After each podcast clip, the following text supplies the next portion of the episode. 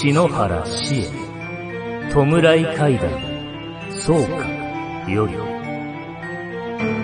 食べるべからず。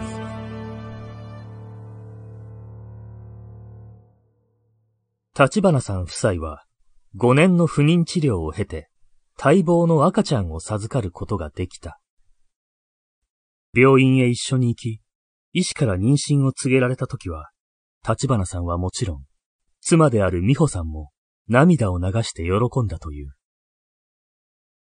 美穂さんは仕事と通院の両立に苦労し、また治療自体も身体的に苦痛を伴うものだったため、日々辛い思いをさせてきたと立花さんは言う。治療開始から3年経っても結果が出なかった頃は、周囲からの、大丈夫、まだ若いからそのうちできるわよ、という励ましの声も、無理しないで、という優しい心配も余計なお世話だとイラついたりもした。立花さん自身も健康に気を使い、タバコもアルコールもやめ、仕事の合間を縫っては、ジョギングに精を出していた。美穂さんに対して理不尽な文句を言う自分の母親にも反論を繰り返してきたという。それだけに、考えもひとしおだったのだろう。そんな立花さんが異変を感じたのは、美穂さんのつわりが始まった頃だという。その日休みだった立花さんは、動けない妻の代わりに家事をすべて引き受けていた。今晩のメインのおかずは、鶏の唐揚げ。つわりは辛そうだったが、美穂さんはなぜか、揚げ物が食べたいと言い出すことが多かったそうだ。買い物から帰宅して、寝室のドアを静かに開ける。起こしたらいけないと部屋には入らず、ドアの隙間から美穂さんの様子を見てみた。ぐっすりと眠っているようだな。夕飯ができるまで、このまま寝かせてあげよう。そんなことを考えていると、台所の方から子供の笑い声がした。いや、子供というより赤ん坊の笑い声に近かった。立花さんの部屋はマンションの8階である。外から聞こえてくることはまずありえない。そうなると、隣の部屋からだろうか。いや、それにしては明瞭すぎる。耳をそば立てながら台所に向かう。その間も、キャッキャッという笑い声は続いていた。台所に続くドアをそっと開けてみた。しかしそこには誰もおらず、笑い声もピタッと止んだ。気のせいか。夕飯の支度に取り掛かろうとすると、今度は寝室の方から、キュッキュッキュッという妙な音がはっきりと聞こえてきた。なんだこの音は。音の正体はわからなかったが、妻が出したものではないのはすぐにわかった。明らかに妻とは違う別人の気配がした。もしかすると、泥棒が入り込んだのかもしれない。立花さんは急いで寝室へと向かい、勢いよくドアを開けた。だが、寝室には、今さっき起きたばかりといった寝ぼけ顔の美穂さんがベッドに腰掛けているだけだった。他の部屋も調べてみたが、やはり誰もいなかったという。ねえ、これどうしたの？先ほどの不可解な音に首をかしげながら夕飯を作っていると、後ろから声をかけられた。美穂さんが手にしているのは、青く古ぼけた、幼児用の靴であった。聞けば、片方だけ寝室に落ちていたという。夫の立花さんが持ち込んだものだと美穂さんは考えていたそうだが、全く心当たりはなかった。あ急にあることを思い当たった立花さんは、右手に靴をはめ、台所の床に3回、軽く押し当ててみた。キュッ、キュッ、キュッ。笑い声の主はわからなかったが、さっき聞いた音の正体は、まさしくこれであった。この日を境に、立花家では、子供の気配が続くようになっていた。普段の幼児用の靴はとっくに捨ててしまったが、赤ん坊のような笑い声と幼児用の靴音は、相変わらず聞こえてきては消えていたという。朝家を出るときや、風呂上がりにダイニングでくつろいでいるときなど、奇怪な声や音が聞こえてくる時間帯はバラバラであった。しかも聞こえるのは自分だけで、美穂さんには全く聞こえていなかったそうだ。ここ何日も仕事だけでなく、身重の妻に代わって家事をやってきた。きっと自分は疲れているだけだ。疲労のせいで幻聴が聞こえてくるのだ。立花さんはそう自分に言い聞かせ、休みを取ることにしたという。有給休暇を4日ほど取り、だいぶ体の疲れは癒されたはずだった。けれども休み中、正体不明の子供の気配は濃くなっていく一方であったという。朝食時、フォークを落としたので拾おうとかがむと、テーブルの下から子供の足だけが見えたことがあった。また違う日には、リビングを歩いていた美穂さんの体をすり抜ける男の子の後ろ姿を見かけたこともある。いずれも一瞬の出来事で、見えてはすぐに消えてしまうので、立花さんにはどうすることもできない。そして、ここまで気配が濃厚になっていても、やはり美穂さんには、まるっきり見えていなかったそうだ。家にいるあの子供の正体は何なのか。一人なのか複数いるのかもまるで見当がつかない。一時は自分が精神的な病にかかってしまった可能性も考えた。だがそれよりも嫌な予感の方が勝っていた。妻が妊娠してからだ。あの、見るからにこの世のものではない子供につきまとわれているのは、誰に相談しても、とてもじゃないが信じてもらえないだろう。かといって、手をこまねいているわけにもいかない。夫婦二人、苦労してやっと授かった子なのだから。立花さんは、休日ごとに自社仏閣を回れるだけ回り、無事に赤ちゃんが生まれるよう、ご祈祷やお祓いをしてもらい、お札やお守りまで買い漁ったという。その行動は、何も知らない美穂さんが心配するほどであったが、家に出てくる子供の気配は一向に消えなかったそうだ。妊娠4ヶ月が過ぎた頃、美穂さんとお腹の赤ちゃんに悲しい診断が下った。無脳症と告げられたのだ。妊娠経過の途中、母体内で亡くなる可能性。人工中絶。医師がエコーを見せながら丁寧に説明していたが、立花さんの耳には無慈悲な単語しか入ってこなかった。美穂さんはギリギリまで産みたいと懇願していたが、結局、中絶することに至ったそうだ。それから美穂さんは伏せってしまった。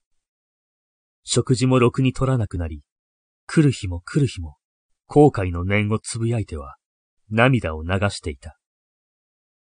立花さんは無理にでも、美穂さんを心療内科とカウンセリングに連れて行った。結果、現在は元気を取り戻しつつあるという。私のせいなんです。あんなことになったのは。立花さんがそうつぶやいた。返事ができずにいると、彼は席を切ったように話し始めた。高校生の時です。私は厳しかった両親に反発し、ぐれてしまいました。いつも不良仲間とつるんでは悪さばかりして。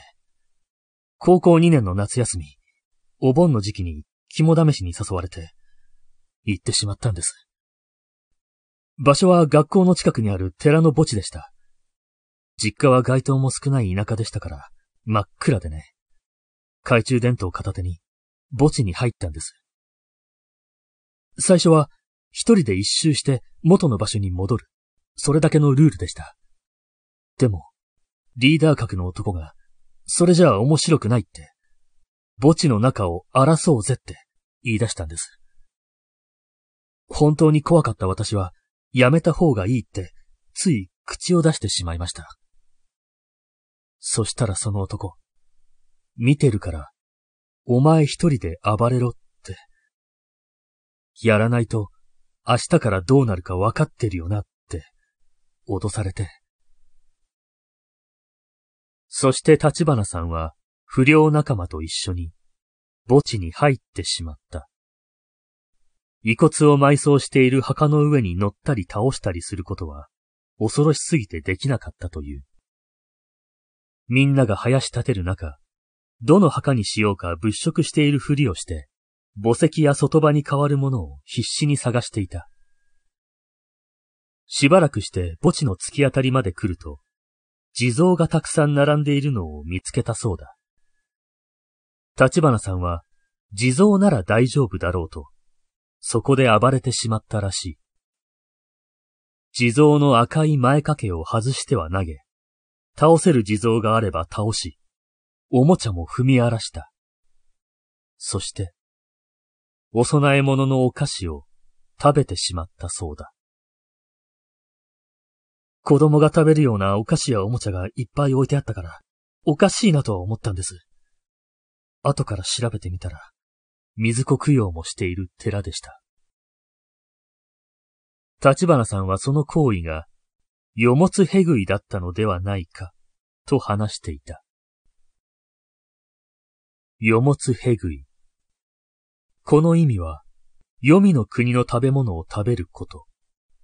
黄泉の国の食べ物を口にすると、黄泉の国の住人になってしまう、と言われている。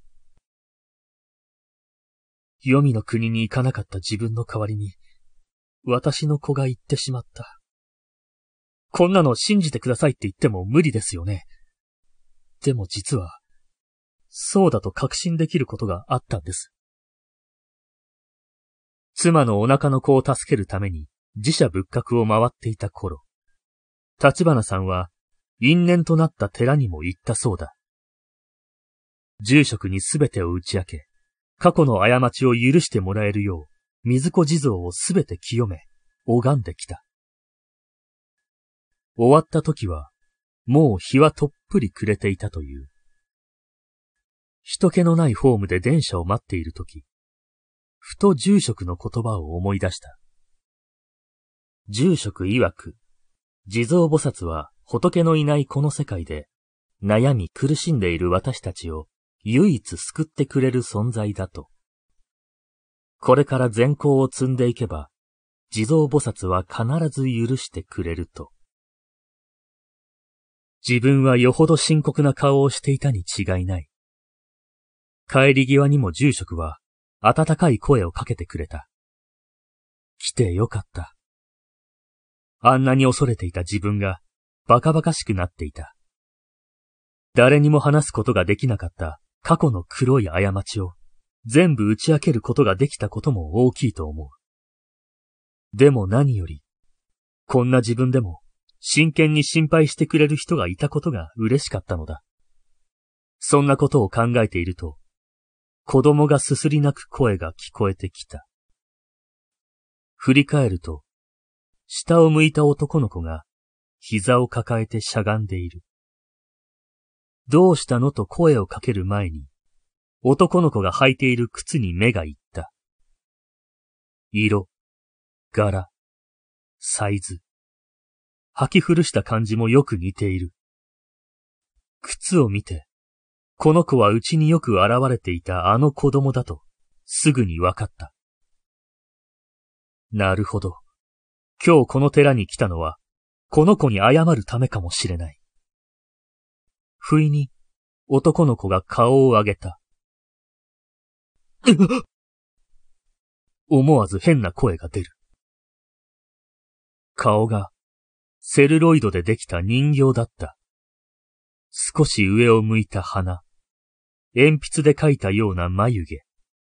その下にある丸い青い目の片方だけ壊れているようにカタカタと音を立てながら瞬きを繰り返していた。立ちすくむ立花さんをじっと見つめたまま、笑っているかのように口角を上げ、声を出した。手遅れ。そうつぶやいた男の子は、みるみるうちに粉々になり、紙吹雪のように飛んで消えていった。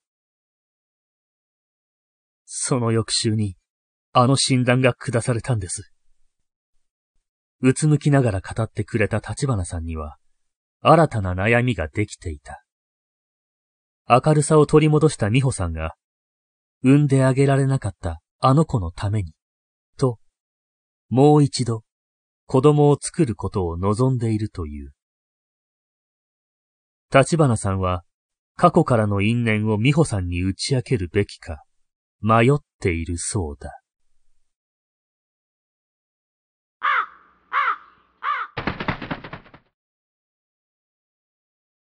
怪談作家、篠原志恵が書き下ろす、新婚の実話怪談集、弔い怪談、そうか。